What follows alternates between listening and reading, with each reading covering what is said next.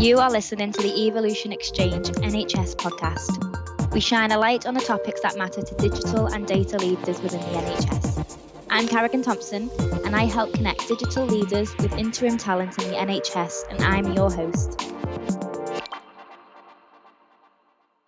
The views expressed by guests are their own and do not necessarily reflect the official position or policy of their organisation. Thank you for all joining us today. Really excited for this podcast. Um, so, in a moment, I'll let you all introduce yourselves um, as we delve into the topic on diversity in the NHS. Charlee, if I can come to you to do your introduction, please. Hi, um, my name is Charlee Martin. I work for Liverpool University Hospitals NHS Trust, and I'm currently on a NHS England and Improvement program called Diagnostics Digital Capability Program. I'm a lead digital consultant, so uh, doing all things keeping a program up and running uh, in a very complex geography that's Cheshire and Merseyside. Thank you so much. Lovely to have you involved. Um, and then if we can come over to you, please, Ayo. Hi, I'm Ayo Barley. I'm Programme Director for Equality, Diversity and Inclusion at um, SCW, which is a commissioning support unit. Um, we have our patch down south, but we do work nationally with the likes of Health Education England and NHS providers um, to look at how we can actually support organisations to be more inclusive and inc- increase their diversity. So, really interested to be part of this podcast and, and to share and learn.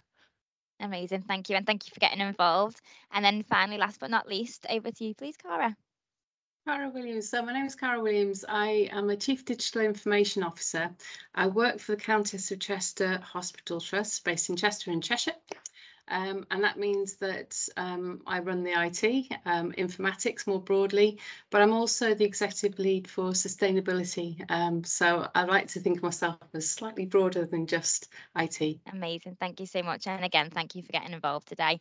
Um, really looking forward to the conversations that we're about to go into. So I think it's good to to jump straight in. Um, and Corey, I'm going to come back to you if that's okay. If okay. I can bring the question to yourself of does increasing digitisation of the workplace place increase opportunities in the workforce for greater diversity? Yeah, so um, I'll tell you why I came up with this question. Um, I'm aware of the fact that um, in the NHS uh, we have uh, a quite a diverse um, series of uh, staff, you know, within our different organisations. Probably varies across the country, to be honest. But I'm also aware, um, being in the more digital side of things, that the way in which we're working, the way in which we have to work, the trends that we've seen since COVID, I think um, it's arguable um, that the opportunities are starting to open up because um, employers are having to think about things in a much more flexible way, having to take on board that sometimes people can be working more remotely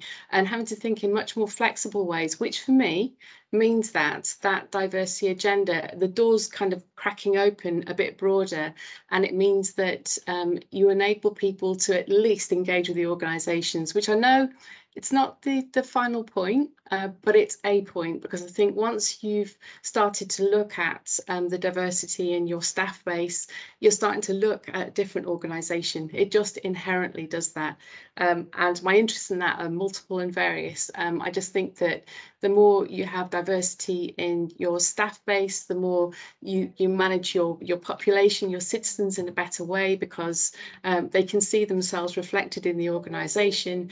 And for me, for digital, if you like, um, being very parochial now, uh, the solutions we provide are better. And so, um, anyway, so I've rambled off away from the question. So my question is, does digital provide that opportunity um, for those uh, who want to have that more diverse workforce and to engage with them properly? I think so. I think it provides a great opportunity, and I, I just want to see it harnessed in a better way. So I think that sometimes, especially in the NHS, that funding for digital initiatives comes down so quickly. Um, teams are having to be, you know, shot up out of nowhere. And, uh, you know, we don't actually get an opportunity to make sure we're ensuring that the people coming in are getting the opportunities to learn and are getting opportunities to do something different, even though it's a great opportunity to do something different. Um, we do try to harness the common opportunities, but I know that a lot of people uh, in my teams, when I'm in these digital programs, often come from contracting space. Um, they come from loans from other organizations where someone says, "Oh, you can use so and so." You know, I've never met them, never interviewed, etc. And so we end up not getting that opportunity to have organic talent from, you know, younger people from diverse backgrounds, um, and we see the same faces, which can be a bit disappointing. But yeah, I agree, it is an opportunity. We got to build that in to to the programs.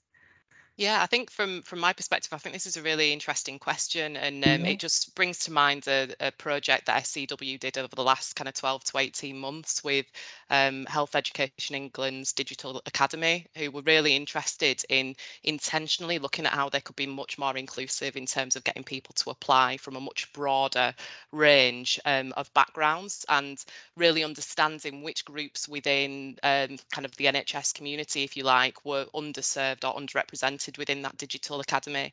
So I think the, the first thing is for, you know, when it when we're looking at kind of digital and tech is to look at um, kind of what's the business case? So why, why are we doing this? And surely it comes down to innovation and change. And I think um, Albert Einstein said that the, you know, the definition of madness is doing the same thing over and over again and expecting different solutions. So I think one thing to kind of look at when we look at diversity, particularly in digital, is, you know, what can we do differently, intentionally kind of outside of the box to reach people who don't traditionally perhaps see themselves in that career track or the NHS hasn't tradi- traditionally felt relatable to. Um, so some of some of the things that we did in that particular uh, project was firstly to understand the evidence base. So who who is you know who's traditionally applied for these types of opportunities? What are their protected characteristics? You know what what ethnic categories do they fall into? What genders? What age groups? Etc. Um, etc. Et so they can understand kind of what is their starting point. And then throughout the actual process of bringing people in, you can then break the data down and understand, you know, we've got a certain proportion of people who are applying from these backgrounds, but perhaps they're not necessarily getting through to being shortlisted, um, or perhaps they're getting through to being shortlisted, but not getting through to actually getting a position on, on that particular program. So whatever the I suppose whatever the agenda that you've got, it's understanding the data um, in that um, quite you know detailed way, so you can see where the kind of issues lie, but not only where the issues lie, where the opportunities lie, because then you can see once you understand the data what type of initiatives you can bring in to increase that diversity. So I think starting with evidence is a really key point in terms of increasing uh, kind of diversity within digital spaces, but then putting in place positive action solutions. So um, one of the things that we can do under kind of the Equality Act is actually proactively, um, you know, seek out certain communities who are underrepresented, and to do that in a way that's, you know, really creative, really engaging, to try and widen the doors, you know, in terms of what Cara mentioned. Um, you know, how do we actually, you know, eke open that door and and, and uh, let people uh, through um, who who we want to see as part of uh, the NHS and, and, part of this new workforce. So I think there's loads of things that, that can be done. Um, for me, it starts with data and then looking at what type of solutions make sense based on where you where you've identified the barriers are for different communities. Um, yeah, so yeah, I really like that idea. And one of the things we've been doing um, more recently, and it's I mean, in some ways it's old news, but it's actively working uh, with groups of our customers, our client base, if you like, who are frustrated with the way in which uh, our services and the use of technology is actually providing barriers to them. And so uh, we collaborated with NHS Digital and we ran workshops. Um, and so um, it was actually listening to people, you know, as a person who's got visual difficulties or, you know, learning difficulties and um, actually understanding the way in which we currently operate and how we, we, we currently communicate with people, what impact that has on their lives, and therefore things we need to start thinking about. And it's almost standing in their shoes. And very much the point you're making, Ayo, about um, having the data. Data comes in many different ways, doesn't it? So sometimes it's the, the softer stuff and actually facing somebody and talking to them in terms of, you know, actually understanding how does that feel, you know, what's that look like, um, what do we need to do in terms of our culture and our mindset to shift to actually understand and and reflect that in the way in which we're designing services. And I think for me, that's the important part around digital. And I'm sorry if I'm banging on about it too much, but it's about it reflects your culture. Um, and so if your culture is mon, you know mono monotype culture, it's going to be wrong because it won't fit. And so I think um, having that data, having that evidence, and then doing something about it is absolutely the thing to do. That's a really good point you raised about um, Cara getting in the users, getting in the people who are actually using that service, because at the basis of digital innovation is user design and user research, but we very rarely integrate that into as our digital programs in the NHS at the basis. And it, it, comes to the speed and the need to kind of like rapidly iterate, get some new technology out there. But um, we did some work with a consultancy called Public on user research with the, the actual uh, stakeholder teams in uh, pathology. And that was really powerful to see how many systems people interact with, but also how the teams interact with each other and kind of how they feel about themselves in their organization in relation to the tech. And I know that sounds a bit spacey as a concept, but you know, the the amount of burden that they have as just individuals working day to day, just trying to get the work done, and how that tech is making that problem worse or better, and us not hearing them in terms of their personal journeys or, or their their identities that is having an impact and it's having an impact on adoption and sustainability of using that new technology so no that's that's fantastic i think it's giving me all sorts of ideas around digital inclusion and doing things a bit better thank you carl I haven't got the answer. I've got the question. so I think that's the point, isn't it? I think it's about actually having a mindset that's open so that you can recognize there's a question to be answered there and keep chasing it so that you get it sorted out. Um, so yeah, one, one of my challenges rather than an answer at the moment. Mm. I think those those challenges and, and being cognizant of the, those challenges are so important and keeping talking about it and being you know aware of how different people experience you know the workplace or, or digital tech and it's it's making me think about some of the public interest stories that came out you know after COVID particularly around kind of cl- clinical technology and that algorithm bias that was yeah. was created because of a lack of diversity in the development yeah. process yeah. so it's it's so critical because actually the outcome of that lack of diversity in development is that there's a you know inequities in terms of how people use um, different technology whether that's to do with their healthcare or within the workplace. So it is that critical to make that link i suppose. And then um, I think the NHS obviously has a, as, as, a big focus in terms of wanting to improve diversity and improve inclusion. And I think there's a lot more raised awareness. But I think in terms of what we can do practically, it's it's just having that ability to look around us in our local settings and see actually how is this person going to experience it differently, like what, what Charlee mentioned really, and and seeing what we can do to respond to that as part of our ev- everyday practice really. Um, so yeah. Absolutely, yeah. Perfect. Thank you so much. Is that kind of um, gone into the kind of way you wanted that to go, Cara, opened and a, few more perspectives on that for you? Yeah, I suppose um, technology is is agnostic in lots of ways, but it's played out in the culture. And so I suppose what I'm, I'm seeing is an NHS where diversity is, you know, it's quite good actually in many places. And like I said, it does vary across the country.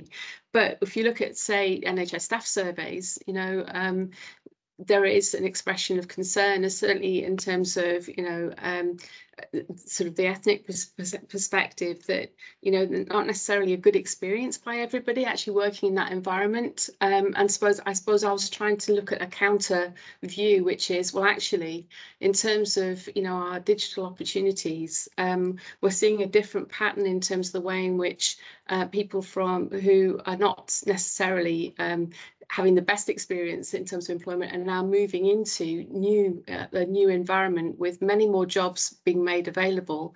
And, and, maybe it's something where a tide is turning which i'm hoping is the case um, that it actually provides an opportunity even though maybe as the staff survey kind of indicates it's not the best experience at the moment. And maybe it's something that's shifting. And i suppose that's it's a hopeful point of view and whether it's realistic i don't know. Um, but that's the hopeful point of view that i have. Perfect. Thank you so much um, I think it would be a nice um, to go and kind of move on to see, obviously, within the different organisation. If I come over to you, please, Ayo, if I bring a question to you of, can you give examples of how organisations can improve diversity and the experience progression of staff from different backgrounds when they are in post? Yeah, so so I think that's a really important question, and I think definitely over the last couple of weeks, and, and this kind of links to what Cara was just mentioning there um, in her response around kind of staff experience, really, because there was a report that came out just last week actually um, around uh, racism, particularly in the UK as a whole. So not specifically talking about the the NHS, but it identified that um, 120,000 members of staff have left employment specifically because of racism uh, in the last um, 12 months, and one in four um, people um, of Black, Asian, or minority ethnic backgrounds in the last five years have experienced um, racial bullying or harassment or racist jokes in the workplace, um, and that this is um, actually having a knock on impact in terms of confidence, and that will also have an impact on um, career development and retention. Um, so that's kind of the UK picture as a whole. And if we look specifically at the NHS, which of course is the biggest employer, we can see from the WRES results that 99 99.6% in 99.6% of trusts um, people of kind of a non-white ethnic background had a worse experience of discrimination um, than people of white background. So it's really clear that it's it's a massive issue.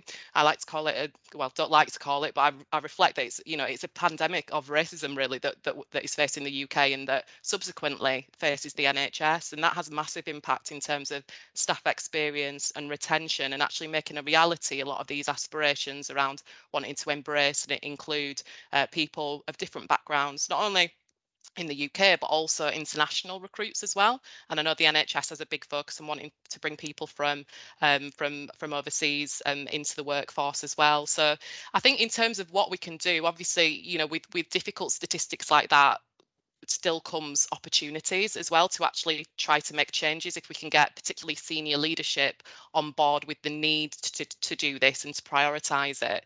And i've certainly seen examples in terms of the work that we're doing at scw working at kind of icb ics and trust level to develop these positive action programs that are sponsored by senior leadership that are specifically targeted on talent development within some of those communities that unfortunately are having worse worse experiences than others so we've worked to develop um, a program that is is designed to really challenge the issue of kind of the glass ceiling for Black, Asian, minority ethnic staff.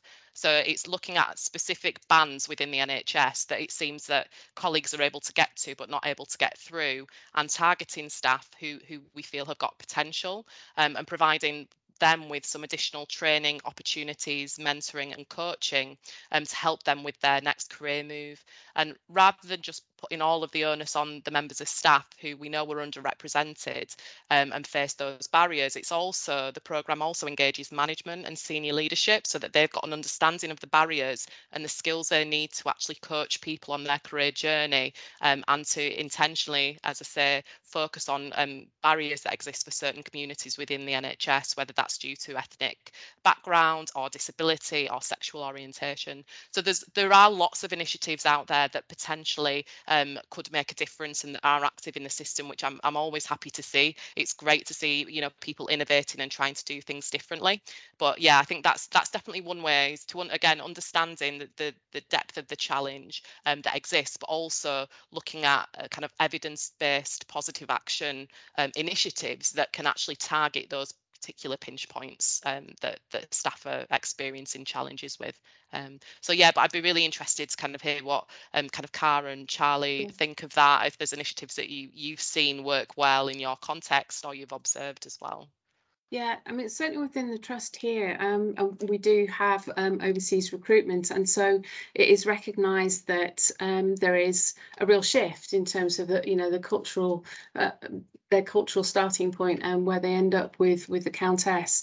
Um, and I mean, to be honest, for us, there's a real drive around our staff to actually ensure, just in general terms, that staff feel supported. COVID has had uh, a horrible impact on the NHS, and just um, it's just the daily grind and experience of you know of the workload that we're we're facing and the staff are facing it's it's really quite significant. Um, and I think in that context I think understanding the value of your staff is really important. Uh, dear Lord we could not have got through the last two years without the work that they've done. Um, but you know, it's right to say that um, you know staff experience is something that we have to listen to, um, and we do have you know specific training programs in place. Um, but I think that is that thing of, of the national survey that we have um, at least once a year. But it's having that continued conversation in between so that you understand what's going on um, with your staff right across the whole trust. And so one of the things the execs are trying to do now um, is to be a bit more visible. It was really difficult in COVID. So somebody like me who's non-clinical, just wandering off around a, a trust when you've got COVID rife everywhere, it's just it's not the done thing.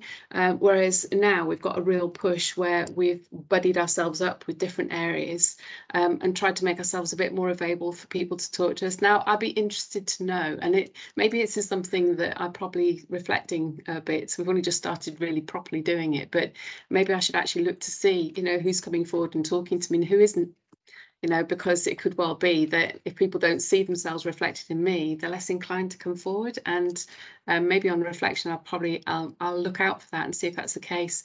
Actually, in my staff base, in my own staff base, people are probably a bit more forced to put up with me then because I can't talk to them. Um, but you know, my my staff base is a bit more diverse. Um, and you're right, Charlee, possibly more through contract actually than necessarily um, recruitment internally because um, I didn't have a lot of turnover my staff, and I've only just now secured some funding to go out and recruit. So it'll be interesting to see how that that changes. But where we are quite diverse as a support service. So that's, I mean, for me, I, I take that as a good thing. Um, but we still have to listen, and it would be interesting to see whether um, there are any unintentional barriers there that I need to overcome. So it's probably something worth looking out for. But we we do have active programs of going out to listen to all staff. It's just a question of whether how that's received, which is um, something we need to be sensitive to probably. Yeah, it's a it, uh, uh, another hat that I wear is I'm the BAME staff network lead at Alder Hey. And so uh, that came about from some really dynamic work that was led by the outgoing uh, NED, um, Claire Dove, and it's being picked up by the current uh, EDI non-exec direct, Garth Dallas. Um, after uh, the George Floyd incident and then the backdrop of COVID-19. One of the things that was done at Alder Hey is they put on a series of listening events with um, BAME staff. And that was a really, really powerful tool to hear different um, experiences. And one of the things that from listening to to other people because I'm I'm one of the 96%. I've experienced racism, um, and I pretty much experienced it in my whole NHS career. So I didn't start when I came to the UK in the NHS. I came to Harley Street and worked in private. Um, so to have the NHS be more altruistic by its very nature and experience of racism in my first NHS job is a bit, oh, that's strange. Um, but you know, that that was 12, 13 years ago. Uh, we are getting better. But one of the things that I noticed because I've been able to cross that barrier and move up. So that's that's something that I do try try to share with with my other colleagues and try to make sure that I'm giving people that equal opportunity. But that lack of comfort to to talk about racism, that lack of comfort to raise a toxic culture, and um, that kind of reticence to that people of color have in thinking that it is systems and processes, which I think is quite good. You know, you're not going to blame the NHS, but you're just going to be really hard on yourself that I'm not smart enough, I'm not good enough, and I won't even have this conversation because I need to go back and take another course. My accent's too thick. Um, one of one, a member of my team who was from India, uh, often didn't go to interviews because of her accent. And simply put, as she just felt that, you know, she either needed to work on that before she she went and, and progressed. She's now progressed.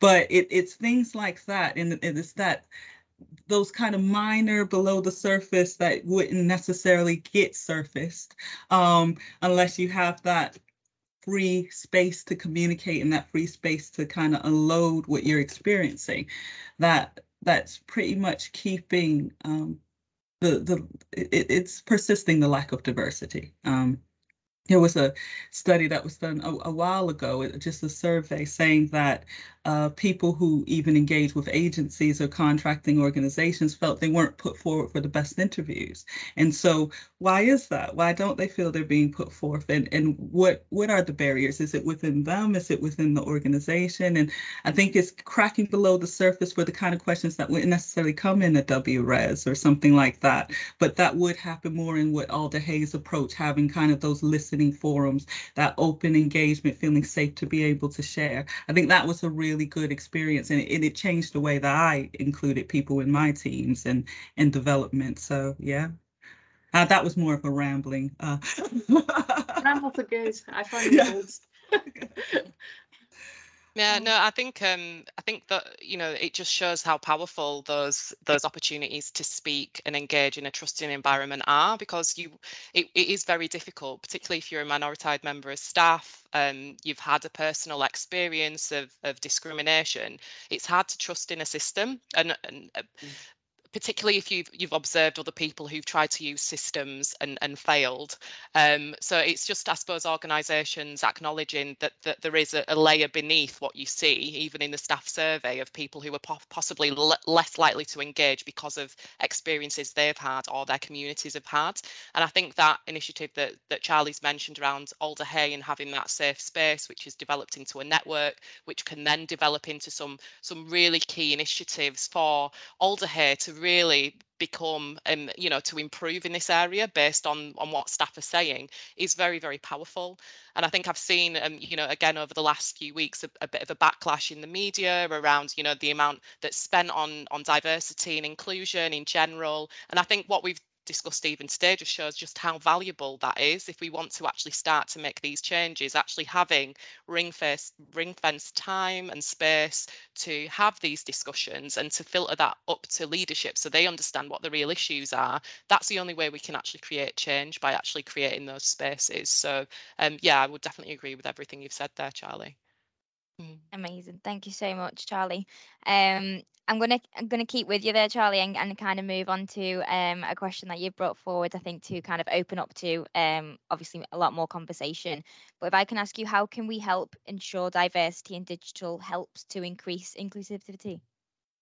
Yeah, so it, it's very similar to Cara's question, and where where that comes from is that um, we we have lots of little pockets of great uh, uh, I, I, suppose, practice in terms of digital. We have the Shuri Network, which of course is women in digital, but it's a really powerful tool. I'm in the Shuri Network. A lot of people are able to get opportunities to join things like the Faculty of Clinical Informatics, which I'm also in, and I did via the Shuri Network as well. And, you know, becoming kind of digital associates and business associates, you know, expanding the scope of you don't just have to be a techie or a project manager to work in digital, but there's data analysts, there's uh, interoperability specialists who think about it as an ecosystem rather than just simple connecting of APIs and that sort of thing. So we have lots of opportunities, but I still kind of there's people I don't see. You know, I don't see a lot of Black men um, representing the NHS. Uh, you know, in general, but particularly in non-clinical roles, I still don't see a lot of women being able to show their chops in pure technical roles. You know, they're still sitting on LinkedIn saying, "Can I get a job?" You know, I'm a developer. Can I get a shot at developing? You know, they they still tend to be uh, in projects and programs. And when you're trying to create an inclusive team, you want everyone. You know, I, we have, you know, I would say that digital would probably have uh, more people from the disabled space, but there's still kind of this assumption that you have to be able bodied to do the work. And so you don't see a lot of people there. And I just want to know personally how I can assure it. So I've done things when I send out my job specs. It it literally lists that, of course, is a positive action post. Um, but also, you know, I will even say that, you know, it doesn't necessarily, everywhere you'll go will be wheelchair accessible, will be accessible if you have different, uh, uh, differently able, that sort of thing. Um, but I'm still not getting the people. So my question is, how do I get these people in the team absolutely willing and not see the the same people doing the same thing because that's another thing to have a a purely dy- to have a truly dynamic team that can really get those innovations, you have to have people from different perspectives and different roles. So, you know, we all know we, we have a female prime minister again, you know, the Tories always do it, you know, three to, to Labour's zero, but we're getting there. But, you know, we know that in different roles comes a different perspective. And we saw that Liz has arranged her cabinet in a different way already. So, how do we get pure techs into females into the roles and black men being project managers and you know different teams having different backgrounds. And i i do struggle with it and it, it disappoints me i suppose. So yeah that that's the question Oh, it's a big one as well. I know. Um, I think um, one of the things that um, I've been involved with uh, more locally here is actually looking at schools. I think schools is where you start because part of the problem now is you're dealing with what happened in schools many years ago, and that's you know so schools, education, universities. So we do outreach into the local university. Um, partly because we do struggle to recruit in general, but it's also looking at local talent really and actually understanding what's available. Um, and I think it's there is something about um, voice. You know, it's about um, connecting to um, where there might be opportunities in schools, local universities, getting yourself involved in um, you know various networks. So I'm involved in various women's networks, I suppose, because uh, I have an interest in that in that direction. But I think it's it's being about uh, being the person. Well quite trying to say. I'm saying it very um, in a very disjointed way. I think it's about actually being approachable, being visible, and actually being welcoming in lots of ways. Actually having that sort of openness to uh, what you're trying to create and having that sort of uh, diversity perspective included. And sometimes it's about celebrating the things that you do that that actually has that marker to it, so that people can share it with you and actually see themselves as part of that future, I suppose. Um, and I think that for me, it's it's a way it's the soft stuff in some ways that can actually have the the, the greatest impact on individuals um, because it's it's where they feel themselves to be part of that or could be part of that and that opportunity then looks like it's a more attractive one to go forward for so it, it's probably a lot of communications but it's it's the soft stuff in lots of ways but it I think it has a real impact on people.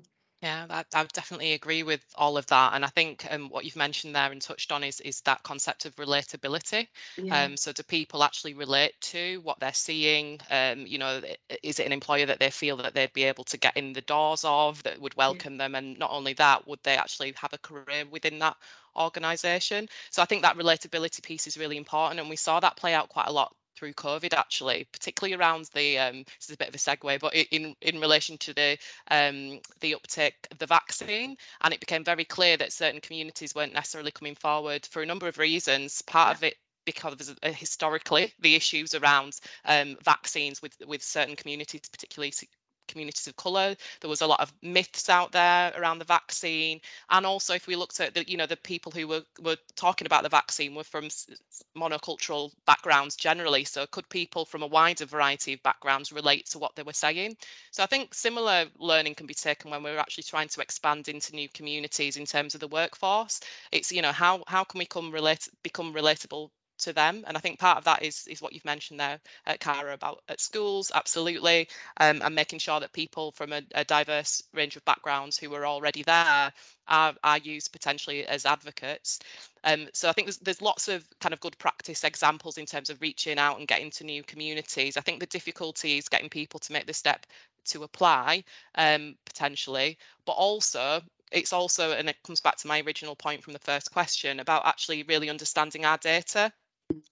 so rather than making an assumption actually that people are not applying or do, don't see us as relatable, how can we actually break down the data in terms of who's applying from different communities and really understand if it's an issue around a lack of applications or actually it's something to do with our recruitment processes. So what we found over the last couple of years working with a number of organisations is that there is a massive opportunity to debias that recruitment process um, to remove um, kind of the biases that prevent certain people from getting through to, to various different stages of the recruitment process and just making sure that there's really kind of clear um, kind of objective criteria as well. Um, so there's a lot of um, subjectivity within the process in terms of who's recruiting. So there's there's lots of new tools and techniques that are now coming in that we can use to help our recruiting managers as well to make sure that they're being as open um, as possible in terms of who they're getting through the doors and um, yeah, looking at things like values-based recruitment, etc., to try and, and, and, widen participation. So it's looking at both um, relatability, but also what, what we can do in terms of our existing structures of our systems to make them a bit more accessible as well.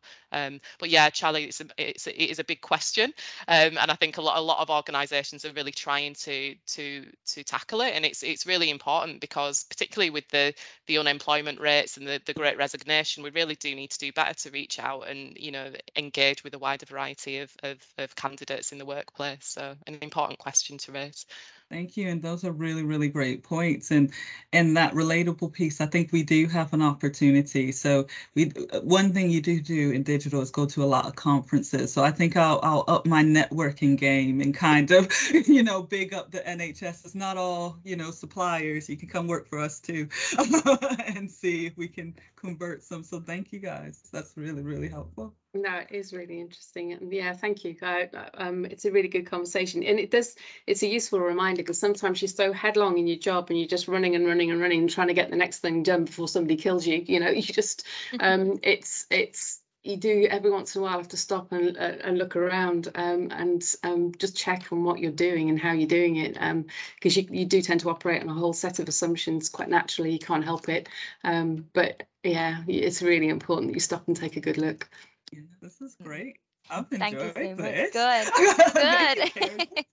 it's why we do it. Just get it's as you said, Cara, it's good to just get into conversation with those in your network and those um, similar situations wanting to find similar answers. So um, I just want to say thank you all for for taking the time to join this conversation. As always, it is one of our um, strongest conversations that we do here on our podcast. So I just wanted to say thank you for taking the time to to, to come onto this podcast for me today.